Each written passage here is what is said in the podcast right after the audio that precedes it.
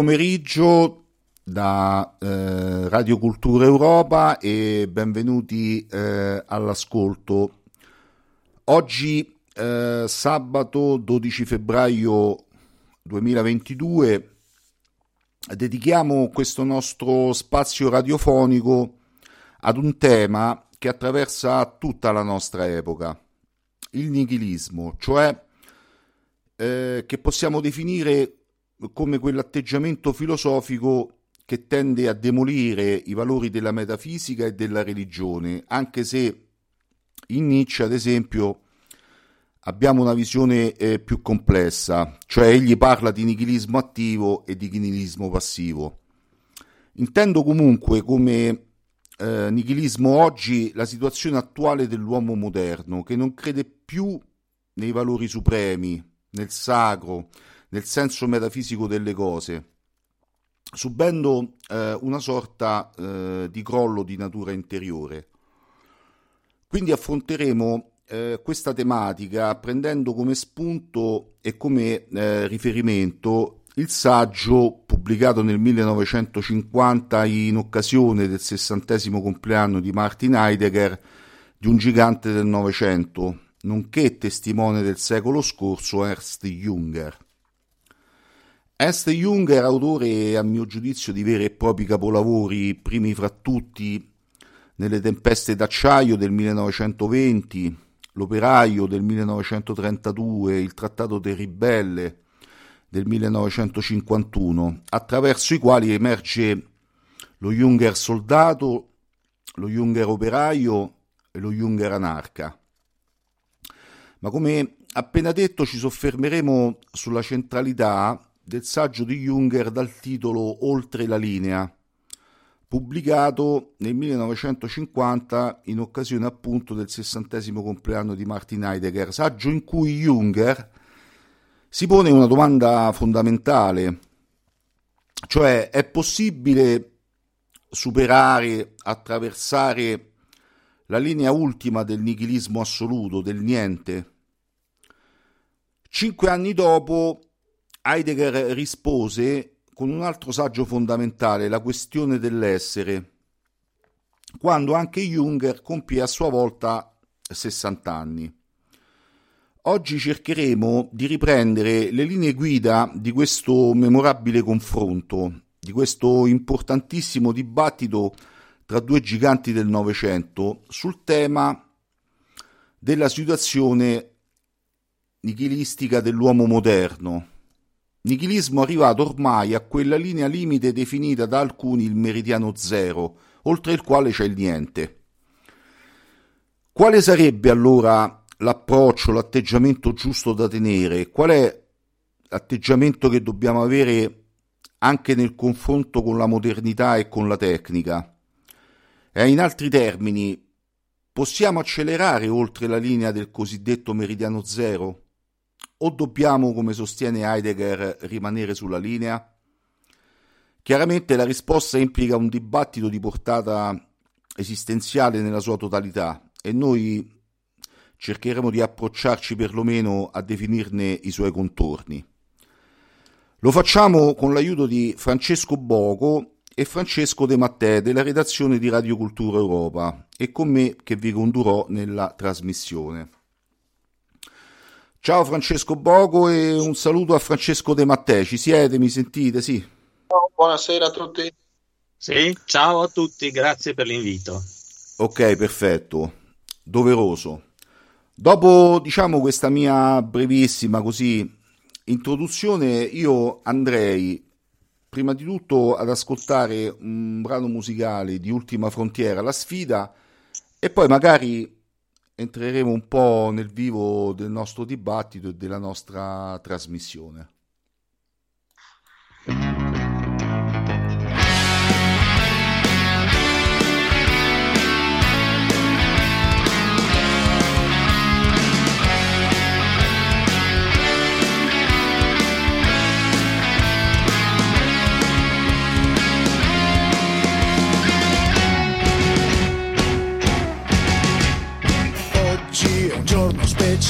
Le guerrieri cavalcano in cerca di gloria.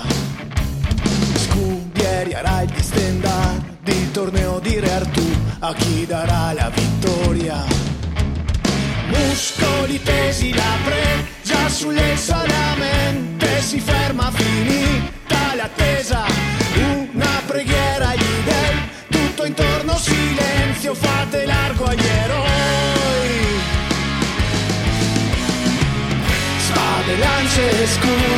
Scudi per Tere Artù che riflettono il sole, coraggio e virtù. In quel petto d'acciaio il cuore non mancherà, chi combatte non muore, non ucciderà. Cavalieri a difendere l'onore di Artù che riflettono il sole, coraggio e virtù. Una dama e il suo sguardo, lui non si fermerà,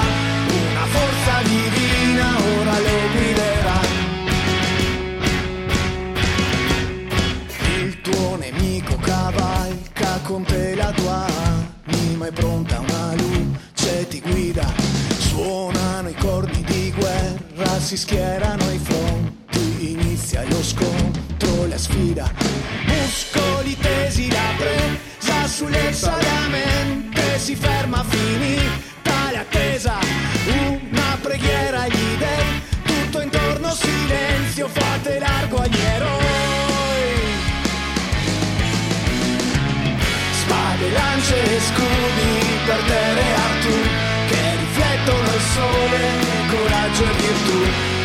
petto d'acciaio il cuore non mancherà, chi combatte non muore, non ucciderà, cavalieri a difendere l'onore e l'artù, che riflettono il sole, coraggio e virtù, una dama e il suo sguardo, lui non si fermerà, una forza divina ora lo guiderà.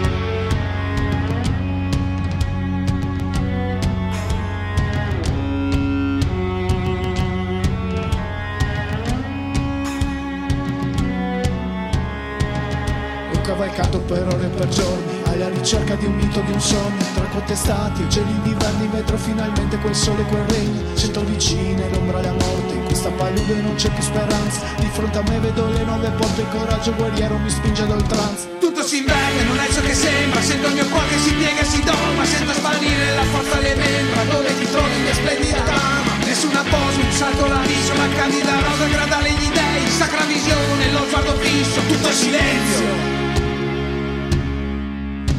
silenzio la raccoglierò. Spade, lance e scudi, portere artù, che riflettono il sole, coraggio e virtù. In quel petto d'acciaio il cuore non mancherà, chi combatte non muore, non ucciderà. Cavalieri a difendere l'onore e l'artù, che riflettono il sole, coraggio e virtù dama il suo sguardo, lui non si fermerà, una forza divina ora lo guiderà.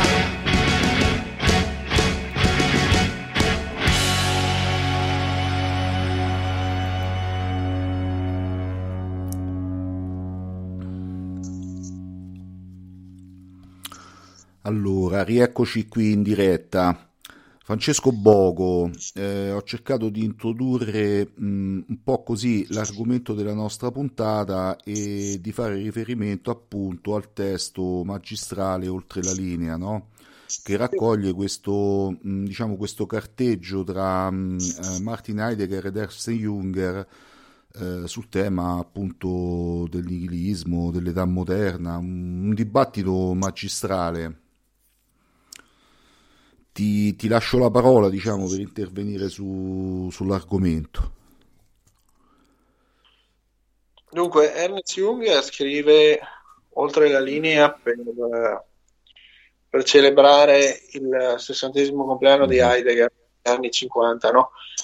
Però il percorso che porta a oltre la linea è un percorso teorico molto eh, interessante che ha segnato profondamente il, tutto il dibattito filosofico novecentesco ed ha influenzato tutto, tutt'oggi, eh, tutt'oggi eh, la teoria filosofica, perché ancora oggi si, si, parla e si studia Ernest Junger per la profondità con cui ha toccato alcuni temi. Lui negli anni 30 scrisse La mobilitazione totale, scrisse il saggio sul dolore e poi arrivò a scrivere eh, il, il suo, una delle sue opere fondamentali che è l'operaio o il lavoratore che dir si voglia. E a partire da questi saggi lui riconosce quello che poi viene eh, spinto un pochino più avanti inoltre la linea, riconosce quella che è la tecnicizzazione del mondo, la messa in, uh, in forma da parte della tecnica di tutto, il, di tutto l'ambiente circostante, compreso l'essere umano. Quindi la mobilitazione totale, per esempio, è uh, quel, quel, movimento tecnologico che, che, prende, chiama in causa tutte le forze, tutte le, le, le risorse e tutte le forme di vita eh, all'interno di un processo tecnico che richiede, in quel caso, l'impiego, in, eh, eh, l'impiego per lo sforzo bellico. Eh, lo sforzo bellico in quel caso è il primo eh, esperimento, il primo caso in cui si realizza questa mobilitazione totale che poi si proietta sul piano planetario. Eh, nel saggio sul dolore, che poi viene richiamato anche con forza da Heidegger nella sua risposta, eh, Junger si spinge un poco oltre e afferma che appunto in questo campo, nel campo del nichilismo tecnico, in, nel campo in cui la tecnologia e la meccanizzazione si scatenano e prendono definitivamente piede, in cui cioè si automatizzano una serie di processi, in cui eh, vengono anche semplificati alcuni processi vitali e anche mentali, diciamo, il dolore svolge un, un, compito di disciplinamento dell'essere umano, del corpo e di tutto ciò che lo riguarda. Infine, nel, nell'operaio, nel lavoratore, dell'Arbeiter, un grandissimo saggio, importantissimo, eh, strateggia i, i caratteri di questa figura epocale, planetaria, che si diffonde attraverso la tecnica su tutto il pianeta Terra e che domina come forma, dominio, forma e dominio il, uh, il tempo uh, per lui all'epoca, il tempo presente. Eh, nell'andare del, del tempo, col, col, passare degli anni, naturalmente le cose evolvono, cambiano e anche la figura del lavoratore lentamente sembra eh, perdere il ruolo rivoluzionario che aveva nel testo l'operaio, eh, che è una sorta di capitale non marxista, se vogliamo forzare un po' la mano, eh, perde quei connotati di rivoluzione, eh, come dire, semplificata ed essenziale, militaresca e eh, creativa per certi versi che gli dava Heidegger in quel testo, perde questi caratteri perché eh, se, che Junger dava in quel testo, scusa, perché Junger si accorge che eh, la potenza della tecnica ha sopravanzato le capacità dell'essere umano di, eh, se vogliamo, anche imbrigliarla, controllarne le, le energie e le potenzialità. Per questo nasce il saggio Oltre la linea. Oltre la linea è una problematizzazione, eh, una problematizzazione del, della lettura che Nietzsche faceva del nichilismo europeo, del nichilismo come eh, fine di tutti i valori, trasvalutazione di tutti i valori. No? Quindi eh, lui parte, Junger parte da questo presupposto, dal testo di, di, Nietzsche, in cui si dice in buona sostanza che il nichilismo mette alla prova le nature forti e le nature deboli degli uomini e non tutti e non necessariamente vengono sconfitti da questa, eh, da questa riduzione, da questa semplificazione a cui eh, conduce inevitabilmente il nichilismo come, nel caso tecnico, come automatizzazione di ogni processo. Eh, quello, che, quello, che, interessa Junger in questa, in questa situazione è eh, porsi il problema di come possa l'uomo resistere all'annichilimento eh, che, si, eh, che si annuncia, insomma. L'annichilimento in cosa consiste in questa fase per Jung? L'annichilimento consiste non tanto nella, nella fine di tutti i valori come era in Nietzsche, ma semmai nella semplificazione, nella, nella riduzione della complessità della vita eh, in, funzione, in funzione dell'utilità e dell'impiego tecnico. Quindi la lettura che ne dà eh, Junger si spinge un po' oltre, nel senso che Junger prende eh, la volontà di potenza nicciana e la proietta in tutta la sua eh, rilevanza sul piano tecnologico, de, appunto riprendendo per certi versi i caratteri della mobilitazione totale. C'è un passaggio che merita di essere letto del suo intervento in cui dice così. Il mondo nichilistico è per sua essenza un mondo ridotto, e che sempre più si va riducendo, ciò che corrisponde necessariamente a un movimento verso il punto zero. La sensazione dominante è quella del ridurre e dell'essere ridotto. Si esaurisce la sovrabbondanza. L'uomo si sente sfruttato da molteplici punti di vista non solo dal punto di vista economico. Eh, lui parla anche di smanimento per certi versi. Continua, è inoltre caratteristica del pensiero nichilistico l'inclinazione a ridurre il mondo con le sue intri- intricate e molteplici tendenze a un comune denominatore. È chiaro che la semplificazione è in funzione del, eh, dello sfruttamento tecnologico in questo caso. Eh, naturalmente l'approccio di Junger a questa problematica eh, non è di sconfitta, non è di resa e non è neppure fatalistico. Ora, eh, il testo si chiama Oltre la linea perché lui eh, problematizza la situazione a lui contemporanea che noi possiamo tranquillamente considerare anche a noi contemporanea, anche se è evoluta rispetto all'epoca. Abbiamo ben 72 anni di, di, di distanza da questo saggio, ma questo saggio ancora ci interroga e ci parla. E lui si pone il problema di eh, come, come, e se sia possibile andare oltre la linea del nichilismo. Bene, lui dice che il nichilismo eh, ha raggiunto un punto zero. Cosa si intende per punto zero? Si, si intende il meridiano zero, il punto di massima realizzazione in, in cui il nichilismo è completamente eh, scatenato, in cui com, si compie appieno in tutte le sue possibilità, in buona sostanza. Ma trovarsi nel punto zero non significa trovarsi alla fine del fenomeno, piuttosto significa trovarsi nel, nel punto più acuto in cui si inizia la fine di questo fenomeno perché ormai si va realizzando pienamente. Ma eh, è chiaro che è un processo che richiede del tempo, che non può essere esaurito nel giro di, di, di poche battute e che coinvolge soprattutto tutto il pianeta e che chiama in causa, eh, chiama in causa eh, prima di tutto l'Europa, che secondo, secondo Junger in questo saggio dovrebbe porsi come potenza mediana di un ordine planetario eh, che sia in grado di controllare questa potenza nichilistica. Quindi in buona sostanza quella che vede Junger è una situazione di incertezza e di pericolo. E eh, richiamandosi anche a Holderlin, che è un poeta carissimo anche a Heidegger, lui dice è necessario passare attraverso il fuoco, attraverso la distruzione, attraverso la semplificazione e tra, in buona sostanza fare di eh, di, di veleno farmaco. Quindi eh, accogliere e raccogliere questo compito epocale.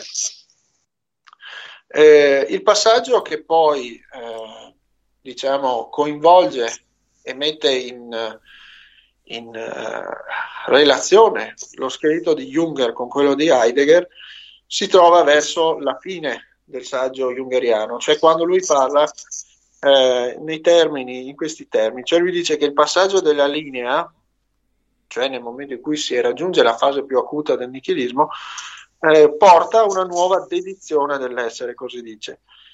Eh, questa nuova dedizione dell'essere non viene propriamente specificata e chiarita da Junger, infatti questa è una delle critiche che gli muove Heidegger, ma Junger non ha, non ha eh, le, le, dire, gli strumenti filosofici per approfondire a questo livello. Eh, Junger ha una scrittura espressionista, la funzione jungeriana de, degli scritti jungeriani non è tanto quella di eh, fornire delle risposte teoretiche definitive, suo, la sua funzione è quella di fornire piuttosto delle immagini, delle, anche degli strumenti visivi, delle visioni, degli orizzonti di senso in cui inserirsi poi in seconda battuta per una riflessione più approfondita. Ma è indubbio, come sostiene anche Heidegger, che i testi di Junger proprio per questo risultino comunque preziosi e eh, assolutamente utili al compito di, eh, di, di approfondimento filosofico. Mm-hmm. Dunque, lo sfruttamento è il tratto fondamentale del mondo automatizzato eh, all'apice del, del nichilismo dominano due grandi paure, cioè il vuoto interiore e l'attacco del mondo a ogni cosa. Eh, questo è quello che dice, quello che dice Junger. Un, una cosa interessante che lui evidenzia e che poi andrà a sviluppare nei testi successivi è che però il potere, che, eh, il potere nichilistico che, un, che a, a quell'altezza, cioè negli anni 50, è ancora un potere statale, il potere del Leviatano gli dice è illusorio, è un potere che non può entrare fino alle profondità in cui si, si riscontra e si può trovare una vera libertà. Ehm, sento gracchiare Giancarlo. Eh sì, infatti, può darsi che magari c'è qualche fruscio sul tuo microfono. Adesso sembra ottimale la situazione. Vai, vai Francesco. Eh, c'hai un ritorno chiaramente, dai. Sì, sì. Allora, niente, il, il, Leviatano, il potere del Leviatano è illusorio, è interessante perché lui questo, questa questione dell'illusorietà anche della tecnologia torna poi nei, nei, testi successivi, ad esempio nelle api di vetro, in Umeswil e così via. Ehm,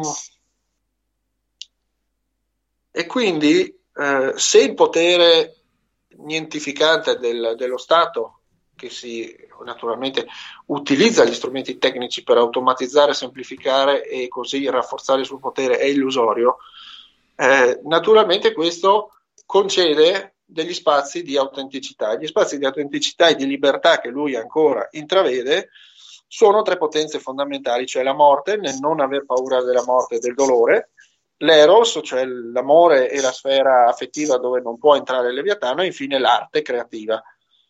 Questi sono i tre campi che per lui sono una sorta di terra selvaggia. Naturalmente poi queste sono cose che lui andrà a sviluppare, ad esempio nel Trattato del Ribelle che sarà subito successivo oltre la linea, per esempio, o comunque di quegli anni lì, in, uh, al Muro del Tempo, in tutte le opere seguenti, quindi comunque c'è una continuità in questa riflessione.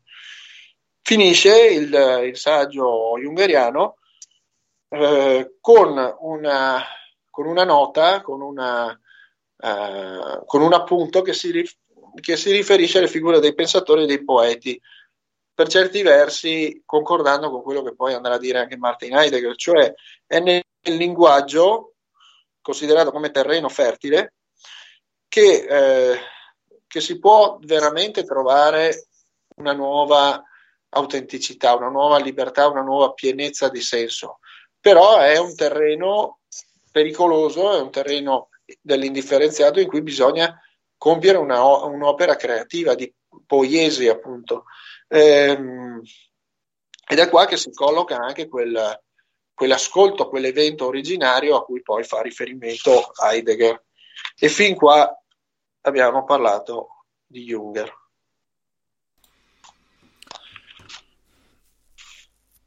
Vogliamo procedere direttamente con Heidegger?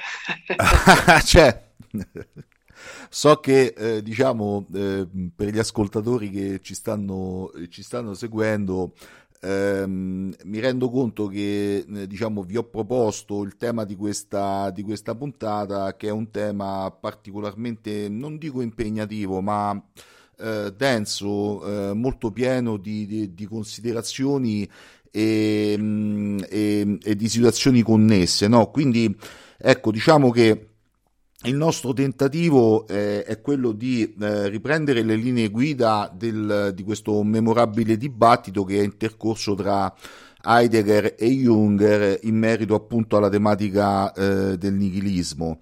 Um, quindi oltre la linea perché c'è questo, viene definita questa linea, no? cioè si prende coscienza che Um, l'epoca in cui viviamo mh, potrebbe diciamo corrispondere a quella che viene definita appunto um, questa linea del meridiano zero no? ecco Junger eh, secondo te sostiene che um, si possa uh, oltrepassare uh, di slancio no? accelerando verso, mh, mm, verso mh, mm, accelerando quei processi che, che, che, sono in grado di poter poi eh, creare una sorta di cortocircuito in questa, in questa eh, società moderna, mentre invece Heidegger ha una posizione, correggimi se sbaglio, più, ehm, diciamo, più statica, se possiamo eh, far passare questo termine, di rimanere un po' sulla linea, giusto?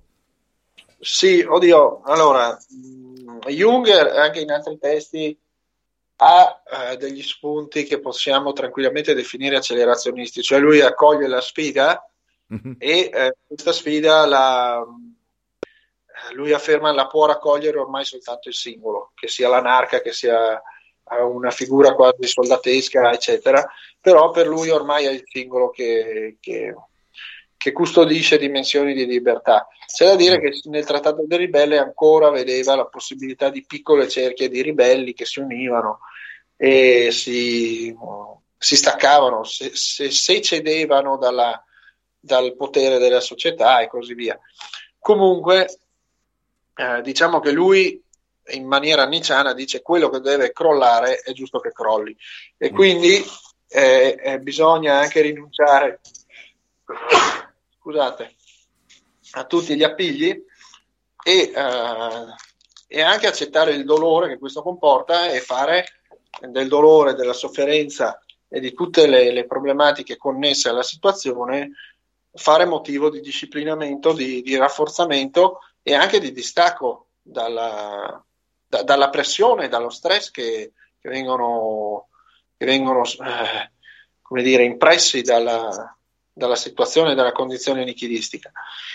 Heidegger non è necessariamente più statico, è però più eh, approfondito, più, eh, più cauto, se vogliamo, ma anche in Heidegger ci sono degli spunti che, eh, come dire, spingono verso una, eh, un'accettazione della sfida eh, costituita dalla tecnologia e dalla mobilitazione del mondo.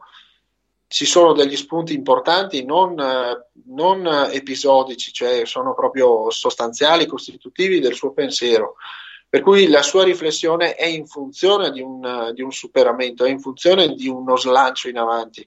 Però eh, lui dice non affrettiamo i tempi, non, eh, non, dire, non, non, saltiamo il, non saltiamo il solco, non superiamo, il, non effettuiamo il balzo in avanti senza prima aver chiarito eh, concettualmente anche e linguisticamente, semanticamente ciò di cui stiamo parlando, perché il testo di Jung, lui dice, è ancora immaturo, eh, come dire, lui dice eh, Junger, il problema di Junger è che ancora parla un linguaggio metafisico. Il linguaggio metafisico per Heidegger è un linguaggio che insiste inevitabilmente all'interno del destino della metafisica. Il destino della metafisica occidentale non è altro che il destino del nichilismo. Mm-hmm. Quindi, se questo linguaggio si mantiene all'interno della tradizione metafisica, utilizzando anche termini fortemente eh, radicati in questa tradizione filosofica, cioè eh, in termini come fo- forma, dominio, valori, sono tutte parole che Heidegger definisce legate inestricabilmente alla metafisica, al fenomeno e all'espressione metafisica. Se noi continuiamo a parlare il linguaggio della metafisica, noi restiamo all'interno della metafisica. E la metafisica è per Heidegger certamente il, come dire, un portato di grandezza che ha reso grande anche il pensiero e, e il destino storico occidentale, ma che si è inevitabilmente e necessariamente eh, compiuta nel nichilismo europeo. E pertanto, se si vuole superare il nichilismo, questo dice Heidegger nel suo testo, se si vuole superare il nichilismo, il nichilismo eh, bisogna riconoscere e capire co- qual è l'essenza del nichilismo. L'essenza del nichilismo è la metafisica. Pertanto, per superare il nichilismo bisogna necessariamente superare la metafisica. La domanda essenziale che Heidegger si pone nel suo testo, eh, una cosa che bisogna specificare di Heidegger è questa, cioè i suoi testi brevi spesso e volentieri sono più complicati di quelli lunghi. Per cui eh, Heidegger è un autore che va studiato con molta, eh, con molta concentrazione e molta lentezza, ma una volta capito risulta quasi semplice e intuitivo. Lui utilizza un linguaggio volutamente oscuro, oracolare e complicato, ma proprio perché il suo sforzo è quello di utilizzare un linguaggio che non sia più metafisico e quindi impiega parole, concetti e costruzioni eh, grammaticali che, eh, come dire, cercano di disarticolare il, il linguaggio come è stato utilizzato fino a, fino a quel momento mm. proprio per cercare anche di risalire a un utilizzo della lingua originario, quindi greco, presocratico per, per intenderci. Bene, la domanda che lui si pone è questa, una domanda fondamentale. Dov'è il luogo a cui appartengono l'essere e il niente, giocando tra i quali il nichilismo dispiega la sua essenza? Questa è la domanda attorno a cui ruota il suo intervento, perché il suo intervento non è più un translinear, cioè oltre la linea, ma un delinea, quindi un sulla linea. esatto. insistere sulla linea, lui vuole eh, localizzare dove effettivamente si trovi eh, questa linea di cui parla, eh, di cui parla Junger. Eh, per certi versi, per certi Quindi. versi, lui dice Junger è troppo, eh, anche troppo ottimista, troppo affrettato nella sua, nella sua eh, diagnosi, se vogliamo. Bisogna sostare e capire effettivamente dove si collochi questo nichilismo. Quindi eh, diciamo in realtà ehm, Heidegger tende, tra virgolette, eh, a completare in maniera più articolata eh, il pensiero di Junger e la diagnosi eh, della situazione attuale. Chiaramente ehm, bisogna sempre tenere presente la contestualizzazione del, del tempo, no? cioè ehm, l'epoca storica in cui eh, questo dibattito eh, nasceva. Adesso ce ne andiamo in, in un breve pausa musicale, poi mh, mm, eh, anche Francesco De Mattè, ancora un brano dell'ultima frontiera.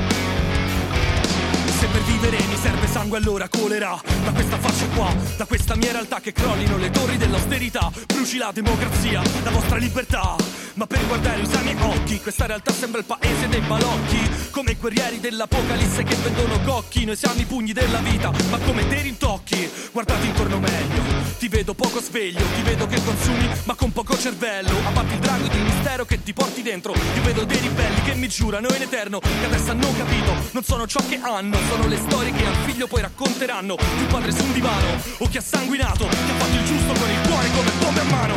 Siamo i cubi tuoi peggiori, come le bombe a mano.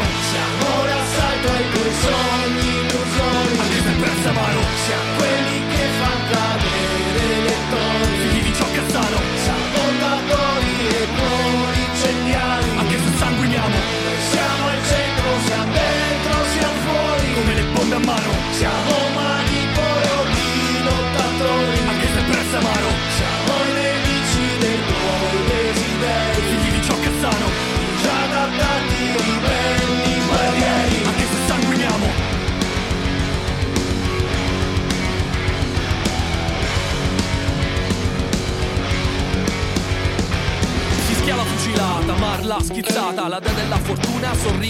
sdentata. Chissà che è successo la notte passata, due vite congruenti fra pianto e risata. Non cambio casacca, non metto la giacca o cravatta. Il freddo che taglia sui fior di le Island. Stai zitto e poi baila, la stupida fai da stenografo. Scrivi che non è giornata e non fare lo stronzo che non torna in tonso. C'è ancora chi paga e non condenara. Non provo più rimorso, ne sento più lo sforzo. E questo è il mio trascorso, una scelta rispettata. Non voglio spada ma bastone chiodato. La mente mia, nessuna autopsia, nessun dettato. Non sarò il padre sul divano, vostro surrogato. E farò il giusto con il cuore come bombe a mano.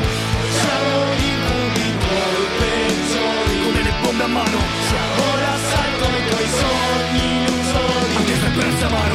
siamo quelli che fanno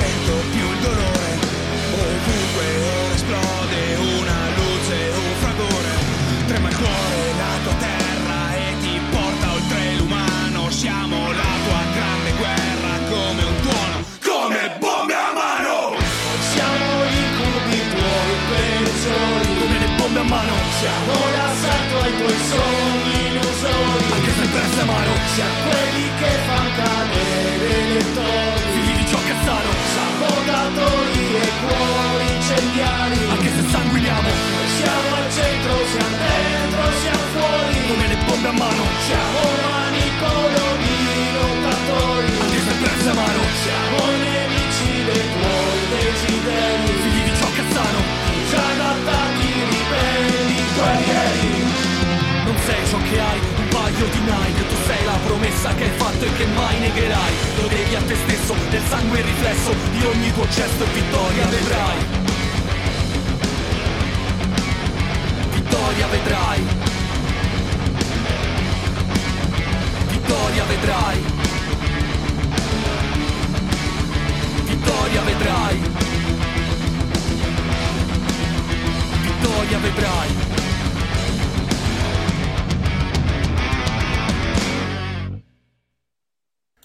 Rieccoci. Allora, Francesco De Mattè, abbiamo ascoltato ehm, Francesco Bogo, ehm, direi esemplare.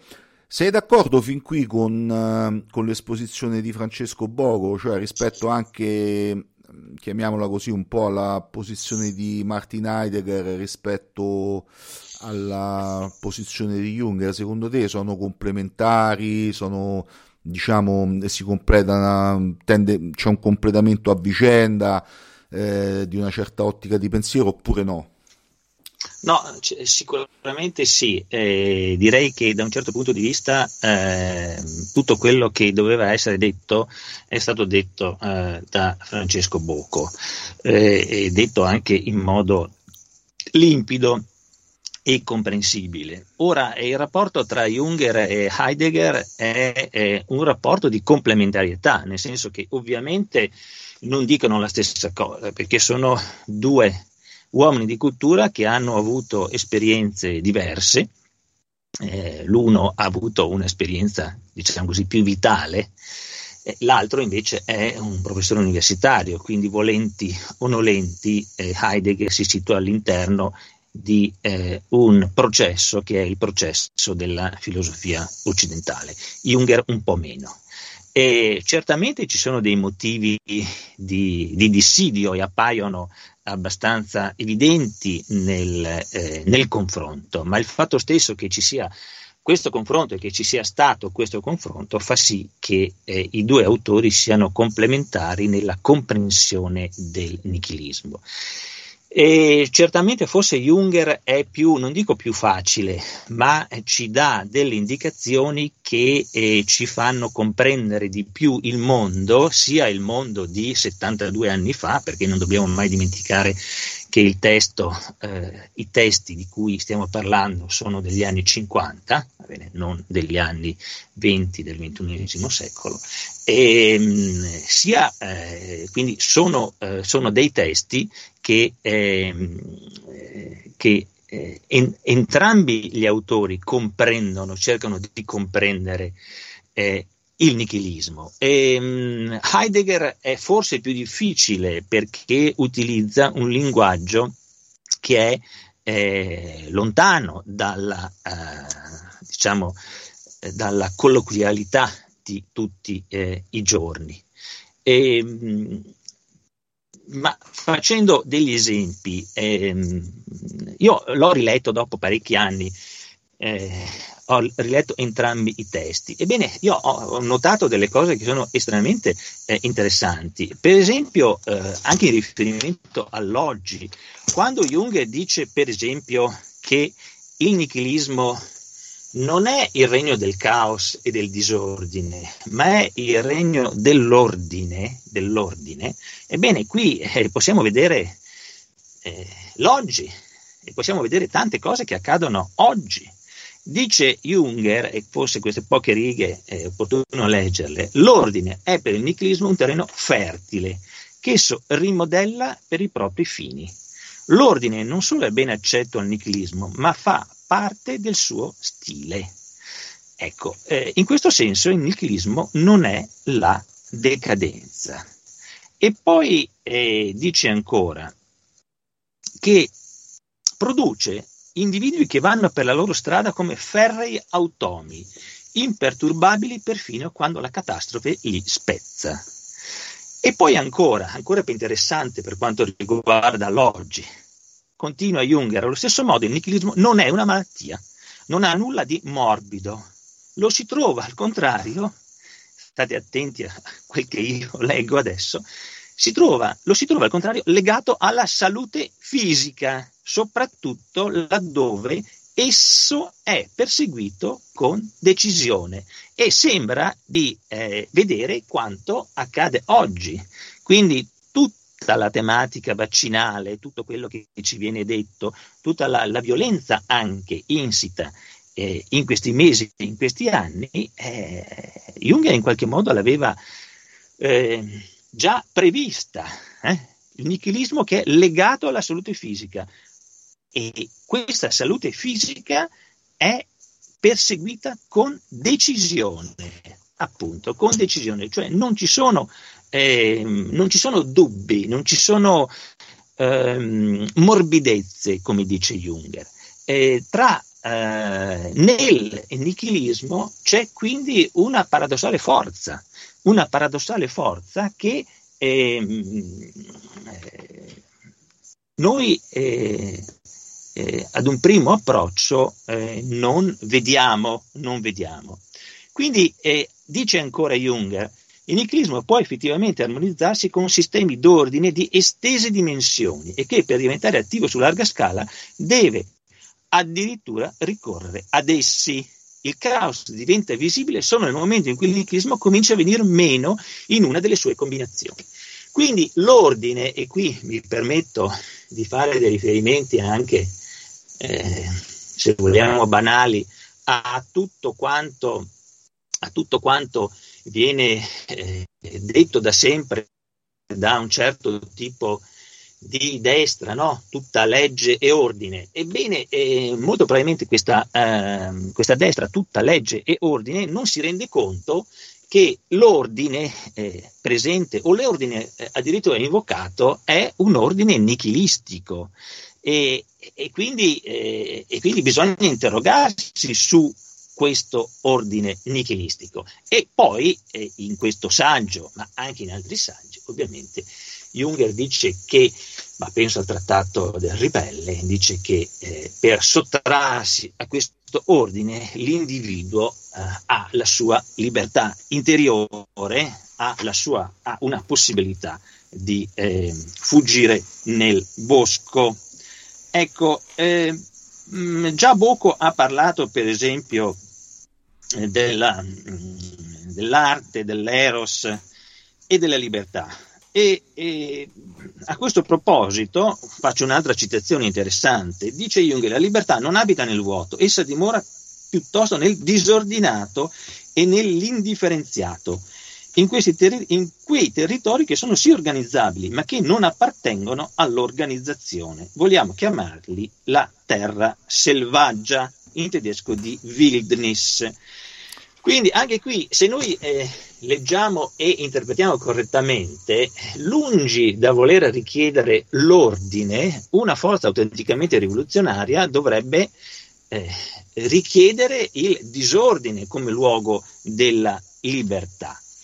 E sempre in queste pagine Jung dice una cosa estremamente interessante che hanno detto anche altri autori. Lui dice: Mai come oggi gli uomini che non temono la morte sono infinitamente superiori anche al più forte potere temporale. Per questo la paura deve essere propagata ininterrottamente. Ecco, quella paura mm. che bene o male vediamo, no? di cui noi esatto. abbiamo esperienza, abbiamo avuto esperienza in questi ultimi anni i tiranni vivono costantemente nella tremenda convinzione che a poter uscire dallo stato di paura siano in molti, non solo alcuni individui singoli, che significherebbe con certezza la loro caduta.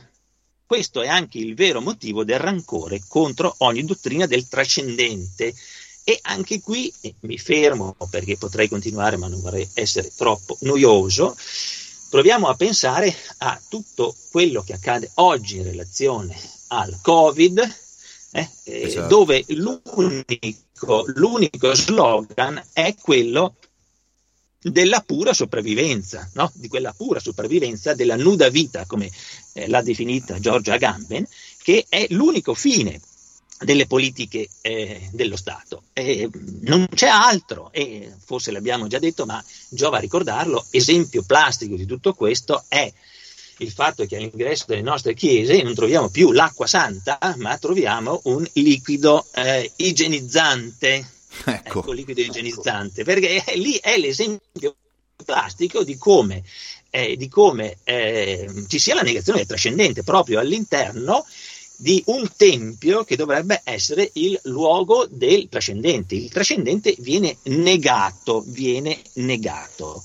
Mm. Eh, quindi c'è un rancore contro ogni dottrina del trascendente, che non è solamente contro la metafisica, come la intende Jung, per essere ben chiaro, non come la intende Heidegger, ma contro l'arte, contro tutto, contro la letteratura, contro tutto ciò che sino a pochi decenni fa rappresentava il sacro. Quindi mm. tutto questo deve essere annullato. Allora vedete che eh, una lettura di, di, Junger può darci eh, dei, eh, delle indicazioni estremamente importanti per capire il nostro presente. E ricordiamo che queste cose lui le scriveva 72 anni fa, quindi nel 1950, no? negli anni 50 addirittura del 49, quindi in una situazione completamente diversa, quando non c'erano i Tefulnini, non c'era Internet, non c'era questo, non c'era quello, eppure eh, è riuscito a, a, a, capire quali erano eh, i tratti fondamentali del tempo che si andava eh,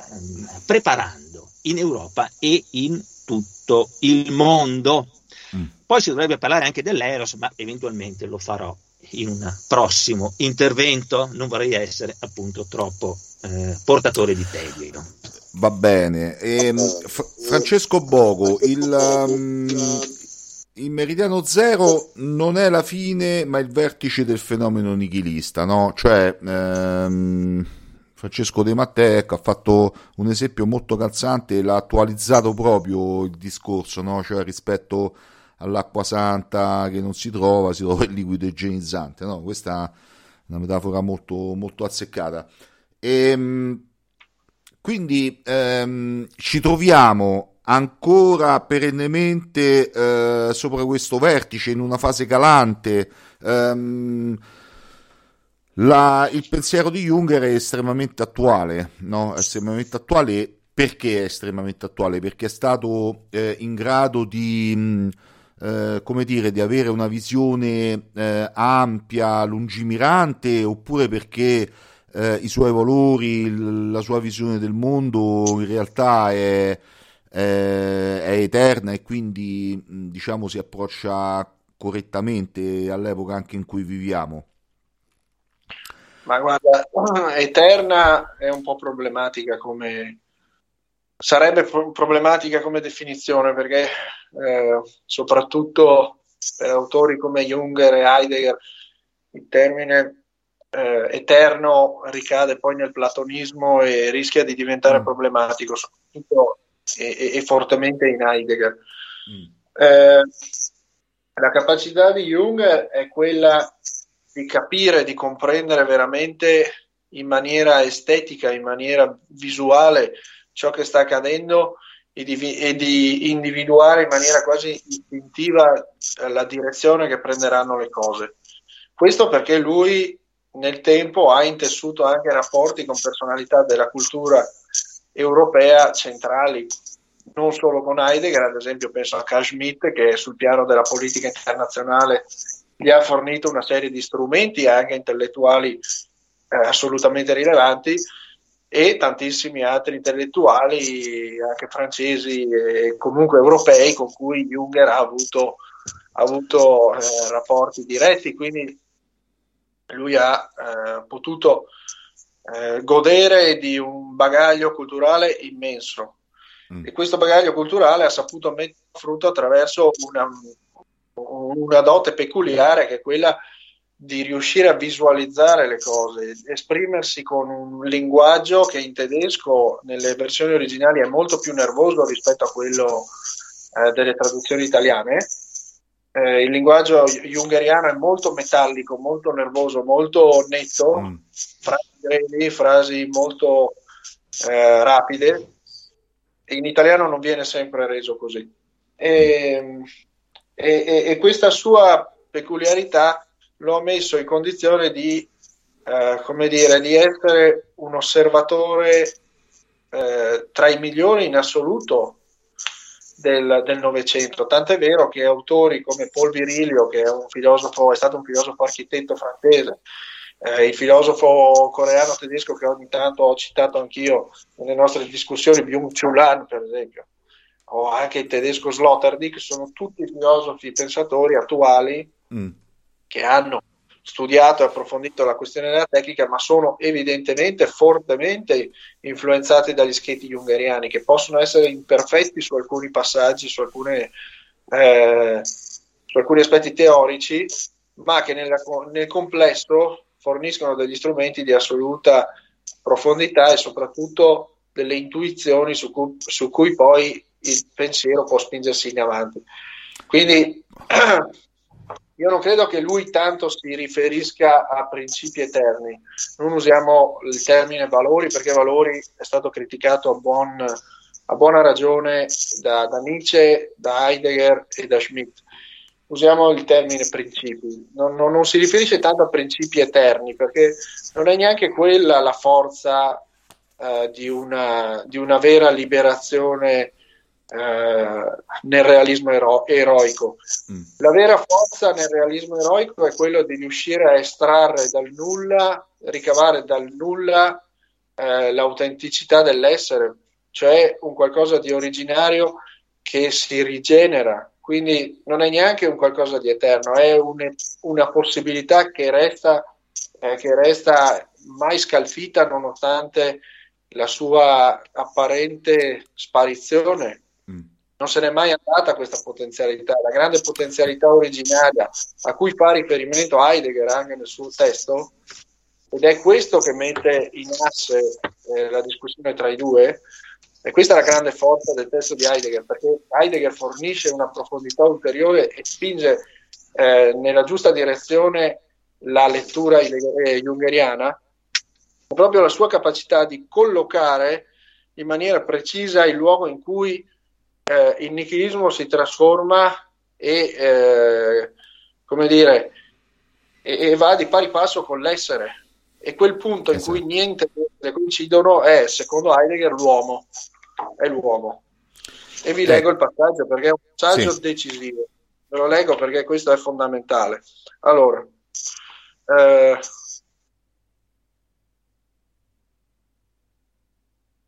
Vai.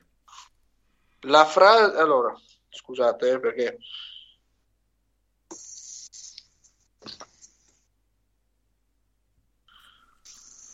l'uomo è il, luo- è il luogo tenente del niente.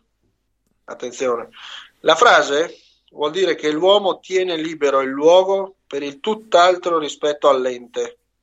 Per ente si intende tutto ciò che è nel mondo, la realtà, in modo tale che nella sua apertura possa darsi qualcosa come l'essere presente, cioè l'essere. Questo niente, che non è l'ente e che però si dà, non è niente di nullo, ma, attenzione, appartiene all'essere presente. Quindi, nell'uomo c'è questa apertura al niente, ma al niente che non è un niente nullo, è un niente che partecipa, che è parte, che è eh, come dire, contemporaneo dell'essere. Tant'è vero che lui dice la prospettiva scientifica ha fin qui sbagliato. Ne abbiamo parlato anche in qualche puntata passata, cioè il rapporto soggetto-oggetto e l'imposizione di una visione in cui è l'uomo a imporre il senso all'esterno eh, e così via. Eh, la scienza ha eh, praticamente scardinato o ha creduto almeno, o così crediamo, ha scardinato il rapporto tra ente, cioè la realtà che viene studiata, e essere, che sono due cose distinte. Quindi l'ente in buona sostanza è niente, perché è, è quel, quella cosa in cui non, non, si interroga l'essere, in cui non è presente l'essere, e l'essere viene completamente distanziato dalla realtà. Quello che invece intende fare, ed è importantissimo, Heidegger è proprio riscoprire l'originarietà della coappartenenza di essere e niente, per cui lui dice nell'ente essere e niente si coappartengono mm-hmm. anche quando non sappiamo che l'essere è presente, che l'essere è sempre eh, esistente, la sua essenza si dà, anche quando non lo sappiamo, anche quando si nasconde, questo nascondimento dell'essere non è altro che la sua stessa essenza. Il destino dell'essere è proprio questo, cioè sta nel suo nascondersi e nel suo svelarsi. La ecco. lezia, cioè svelamento, mostrarsi dell'essere. L'apertura dell'essere come evento dell'essere non è altro che l'aprirsi del mondo. Il mondo si apre, secondo Heidegger, attraverso l'interrogare del pensiero, attraverso soprattutto il linguaggio poetico, ma è curioso perché questo passaggio che lui fa, cioè quello di affidarsi all'ascolto e all'evento dell'essere, avviene solo dopo la svolta filosofica. Prima, su essere e tempo, invece c'era un, un, un impulso, una tendenza più attivistica.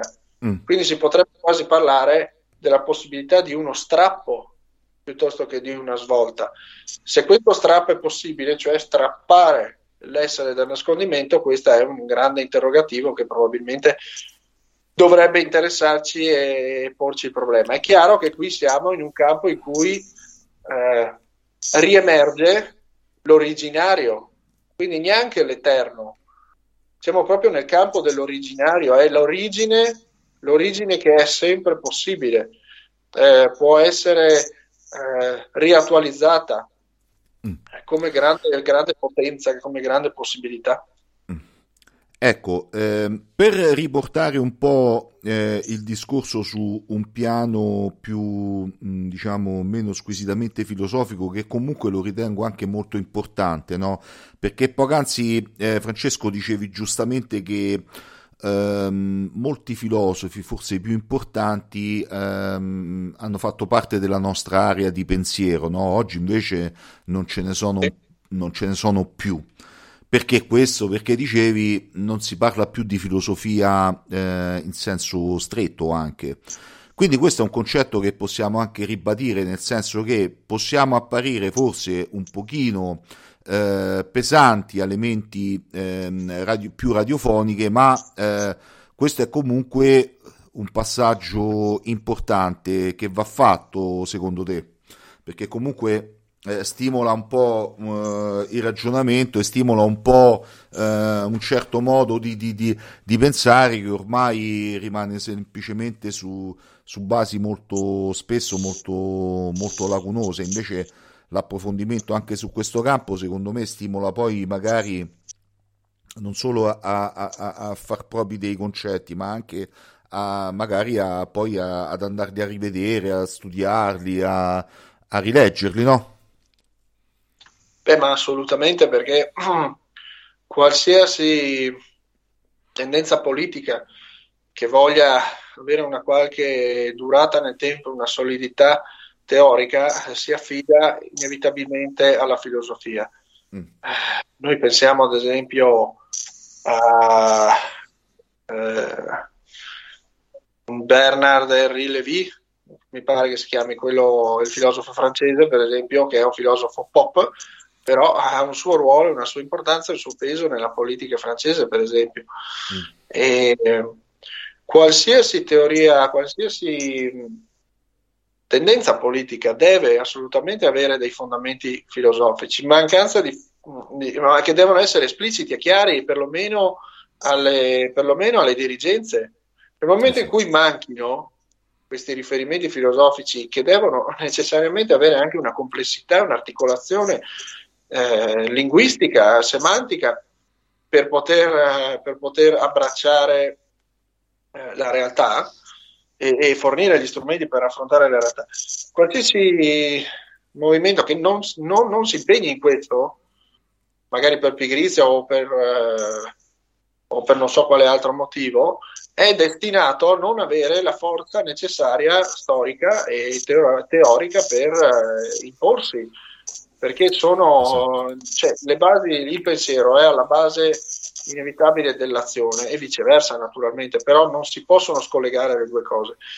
Ed è, eh, ed è quantomeno una pecca ed un peccato che tutta l'area di pensiero radicale eh, ormai faccia riferimento e debba accontentarsi di fare riferimento a pensatori di 30-40 anni fa perché per adesso non riesce o non sa vedere quelli che ha eh, di presenti oggi.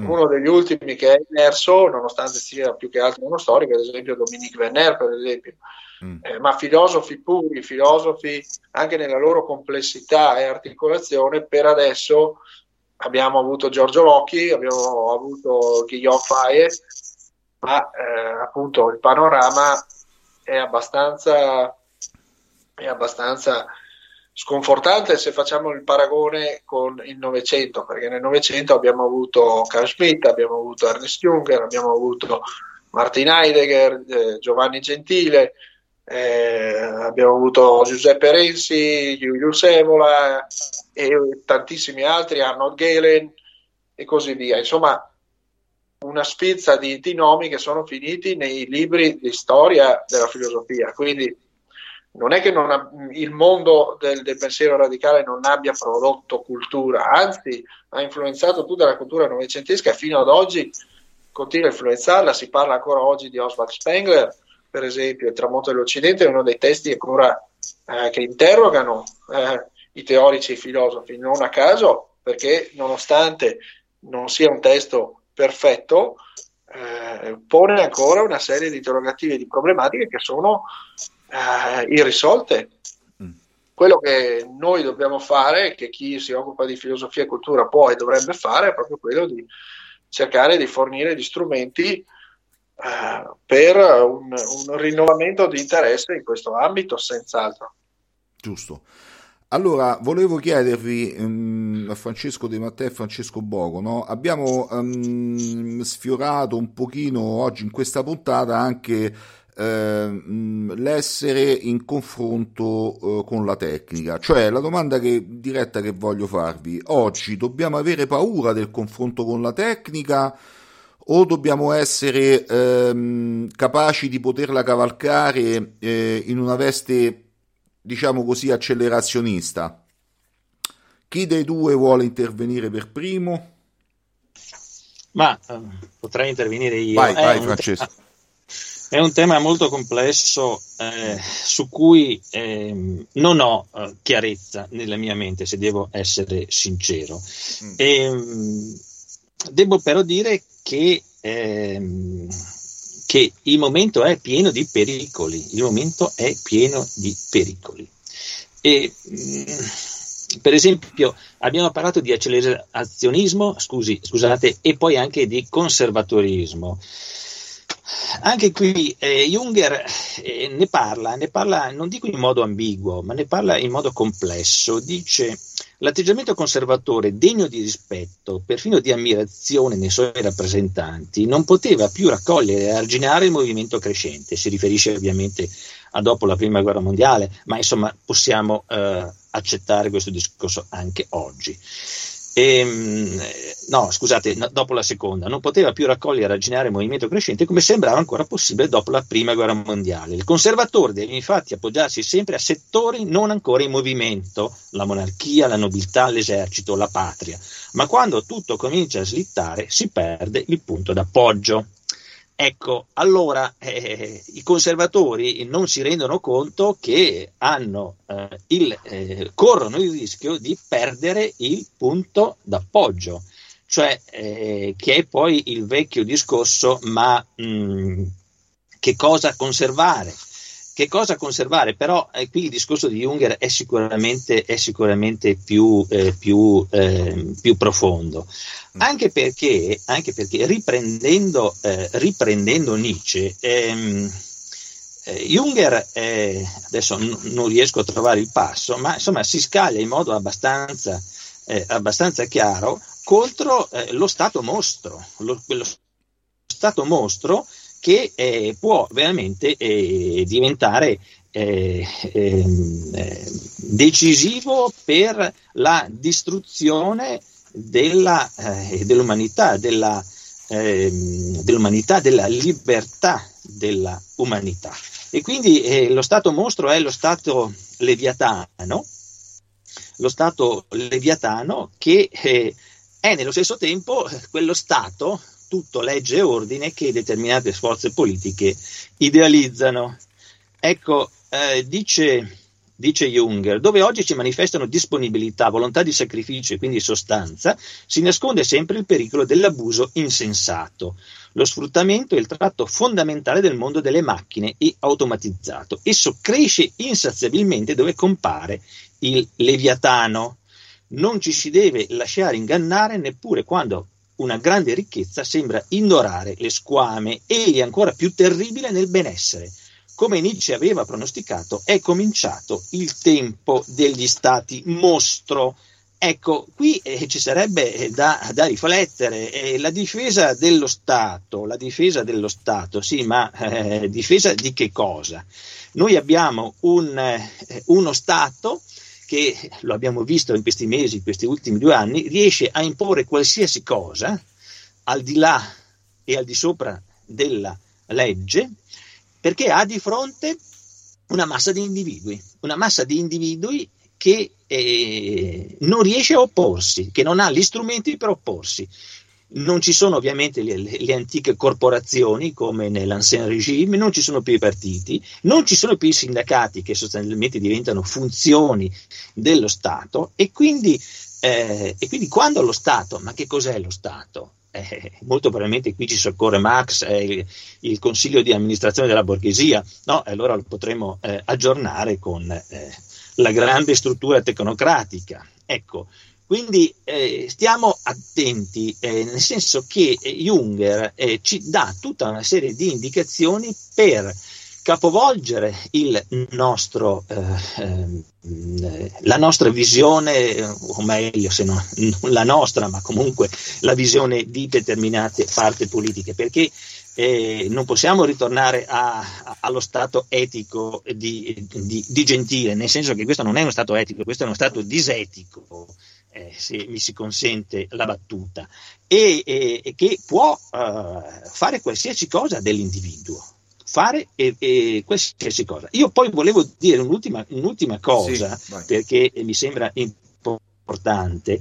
E, di solito si dice eh, giustamente che eh, Junger eh, appare essere ottimista no? nel, suo, nel, suo, saggio, mentre, ehm, mentre eh, Heidegger più, eh, come dire, più eh, pessimista. Sta di fatto però che eh, nella, in, una, in, una, intervista che adesso dovrei eh, trovare e che non trovo se non erro del 1984 o 1983, ebbene eh, Junger dice, è una intervista, una intervista a un filosofo, ecco, intervista con Frederick Tovarnicki, del, eh, in, in, un testo su Martin Heidegger pubblicato in francese nel 1983 e dice eh, che sostanzialmente dopo la disfatta, dicevo sostanzialmente, la testa del serpente ha già superato la linea del nichilismo, ne è uscita e la seguirà ben presto il corpo intero ed entreremo ben presto in un clima spirituale migliore. In effetti ne siamo lontani. Ecco, lui 33 anni dopo fa una parziale marcia indietro, quindi eh, anche lui eh, sembra, essere, eh, sembra, essere, più pessimista, quindi è, probabile che lui pensasse che ci troviamo in un'epoca di transizione, un interregno mm. e anche per questo però non dobbiamo disperarsi, non dobbiamo disperarci, scusate. Ecco, quindi mh, voglio dire, eh, Heidegger poi eh, qui eh, sarebbe da parlare a lungo, ma detto in estrema sintesi, io consiglio di leggere la famosa intervista eh, concessa allo Spiegel intitolata Solamente un Dio ci può salvare.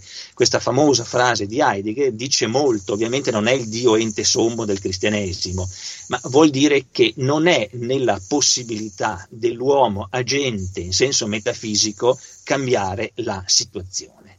eh, eh, noi dobbiamo accogliere la salvezza ecco, e, e rimanere in ascolto della possibile salvezza che potrebbe esserci come non esserci.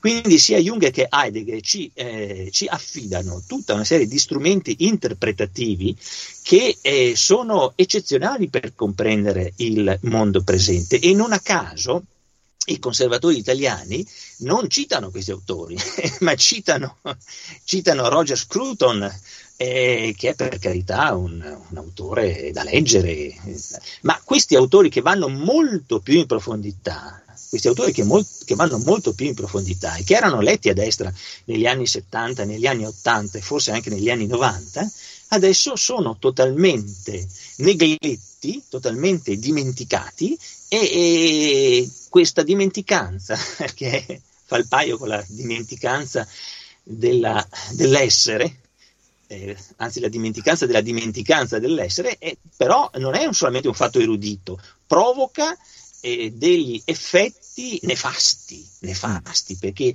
eh, impedisce eh, l'utilizzo delle menti più lucide e preveggenti del Novecento. Francesco Bogo, sei d'accordo con Francesco De Mattei? Sì, sì, assolutamente. Non, non, c'è, non c'è nulla, nulla, da aggiungere, mm. sinceramente, perché ha detto, ha detto tutto.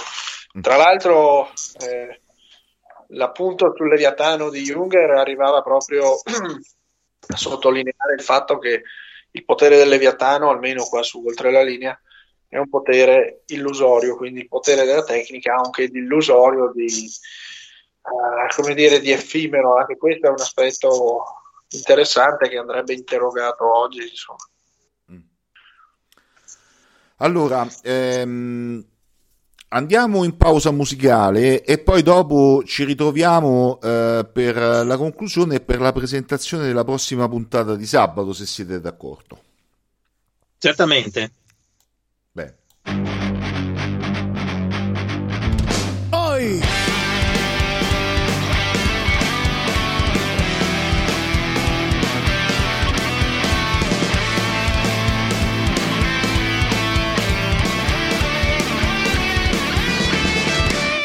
Questo è Terminator, una realtà virtuale, comandati dall'intelligenza artificiale. Sei tu, davanti a quella pillola la prendi rosso blu. Voglio scegliere io che cazzo fare oggi, voglio un'altra luce, voglio altri raggi, voglio ubriacarmi e respirare aria vera, mi disconnetto dalle ragnatela.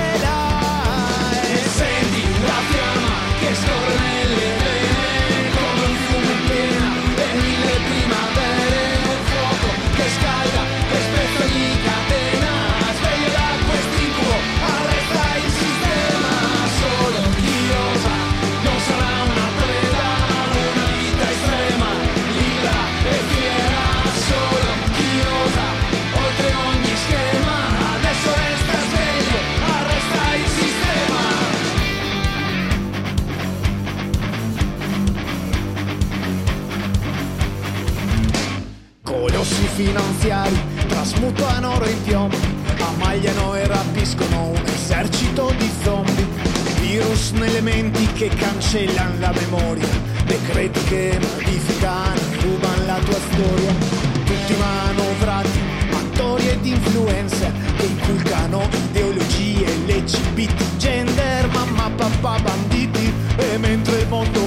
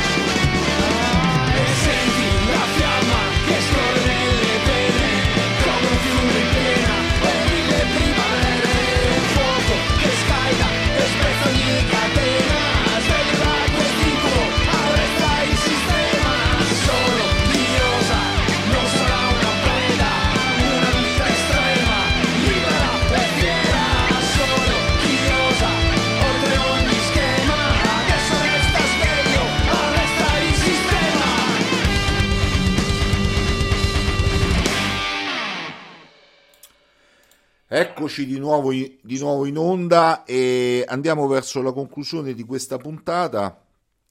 Ehm, volevi aggiungere qualcosa, Francesco Bogo? Intanto ricordo agli, ai nostri ascoltatori che sabato prossimo, il 19 alle ore 17.30, eh, continueremo diciamo, l'analisi del pensiero di Junger eh, e tratteremo l'operaio di Junger e l'operaio sociale, quindi eh, continueremo magari a stare su queste, queste, tematiche. Francesco, vuoi aggiungere qualcosa in chiusura? Vuoi eh, diciamo anticipare qualcosa della prossima puntata? Cioè...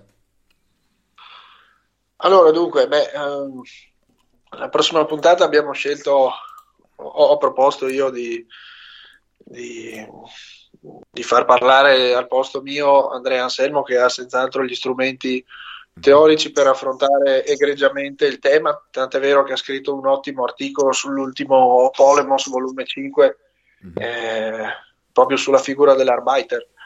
Eh, Arbeiter che lui ha opportunamente chiamato non più operaio ma artefice e questa mm. è una, è una delle, delle grandi intuizioni su cui secondo me nella puntata prossima sarà utile eh, insistere proprio perché Artefice richiama proprio non solo la, la, la, capacità creativa e anche poietica che si diceva prima e che lo, lo collega anche a Heidegger, ma anche perché Artefice ha a che fare proprio con eh, l'aspetto creativo manuale, quindi eh, collega fortemente la figura dell'Arbeiter con la visione dell'uomo europeo faustiano prometeico originario che univa mano e mente, progetto e creazione, per come abbiamo cercato in Prometeica, ad esempio, di, di esprimere.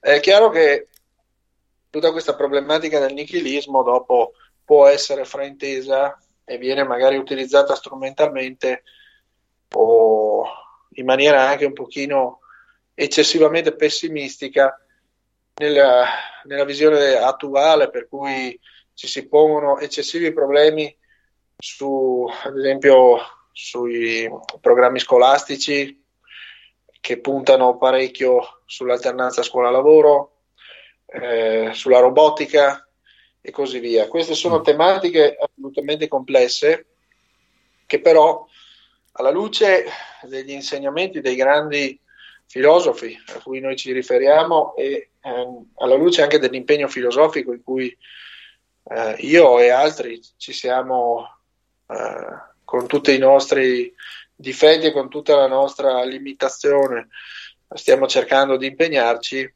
sono tutte tematiche che non devono intimorirci e non devono farci arretrare perché noi ci troviamo in una realtà che ha eh, dato pieno sfogo e piena realizzazione a quello che è, secondo Heidegger, secondo Junger, secondo Nietzsche, la realizzazione del destino europeo.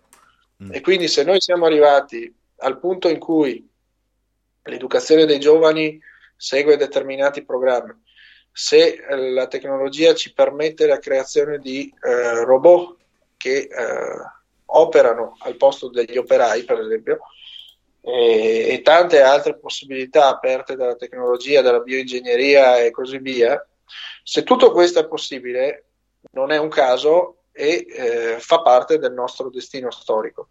Il destino storico condanna sempre chi lo rifiuta e questo è un insegnamento che ad esempio ci trasmette Oswald Spengler. Eh, noi dobbiamo, non, secondo me, dobbiamo smettere il costume pessimistico e timoroso del, del, come dire, della visione dell'uomo come un qualcosa di fatto e finito ed intoccabile, perché neanche Nietzsche pensava che fosse così. Nietzsche diceva l'uomo è una corda tesa tra la scimmia e il superuomo, quindi comunque era un qualcosa da, che doveva essere superato. Se noi pensiamo a Filippo Tommaso Marinetti la pensiamo allo stesso modo, ma lo stesso anche D'Annunzio nelle Vergini delle Rocce, e tantissimi altri autori. Lo stesso Jung, se pensiamo al lavoratore, è una figura umana eh, che rientra perfettamente nello schema di trasformazione super, sovrumanistico nicciano. Quindi comunque in questi autori c'è questa necessità di un superamento dell'uomo. Quando Heidegger dice solo un Dio ci può salvare, rientra perfettamente in quest'ottica, cioè nell'ottica che l'uomo è un qualcosa di imperfetto, l'uomo è un progetto che eh, si sviluppa, si migliora o si peggiora naturalmente nel corso del tempo, tutto dipende dalla visione filosofica alla base, tutto dipende dalla visione del mondo da cui noi siamo mossi. Se noi abbiamo una visione verticale, una visione eh, di potenza, di potenziamento, di innalzamento delle facoltà, non abbiamo timore di nulla, non abbiamo timore di nessuna possibilità, perché le possibilità che ci, ap- che ci si aprono, che noi abbiamo aperto, che noi abbiamo creato, le condizioni di vita che noi abbiamo creato, ci possono non necessariamente, ma ci possono mettere in condizione di un potenziamento dell'essere umano e, eh, come dire, per rivolgerci verso un destino di sovrumanità. Eh, è chiaro che questo, eh, questo, pone una serie di, di, problematiche che sono state sollevate, ad esempio eh, relative al fatto che alcune prospettive di cui io adesso sto parlando, a cui mi riferisco, eh, come dire, lambiscono tematiche care ad esempio all'ambito transumanista, ma questo non ci deve, non ci deve minimamente eh, impaurire, non ci deve minimamente fare indietreggiare per il semplice motivo che noi possiamo tranquillamente accettare ad esempio alcune visioni critiche fatte proprio dal marxismo se noi le riteniamo corrette, possiamo accettare teorie da qualsiasi parte provengano, nel momento in cui sappiamo raccoglierle, trasformarle attraverso i nostri strumenti filosofici, che devono essere strumenti approfonditi, coerenti, solidi, e questo solo lo studio, l'approfondimento che noi stiamo cercando di fare ci fornisce.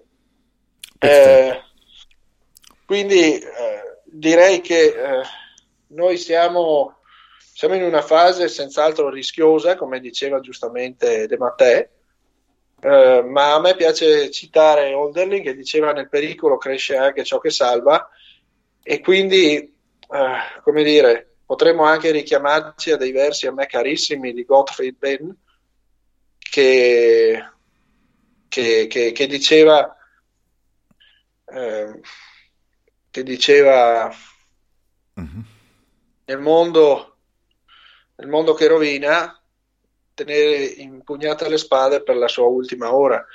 Quindi se tutto crolla o se comunque ciò che è intorno a noi non costituisce non, e non combacia e non collima con la nostra visione delle cose, noi non, non, possiamo e non dobbiamo arrenderci, ma dobbiamo continuare la nostra lotta culturale per trovare eh, le, le, gli strumenti e fornire gli strumenti di, di una teoria originaria capace di, come dire, del grande balzo in avanti.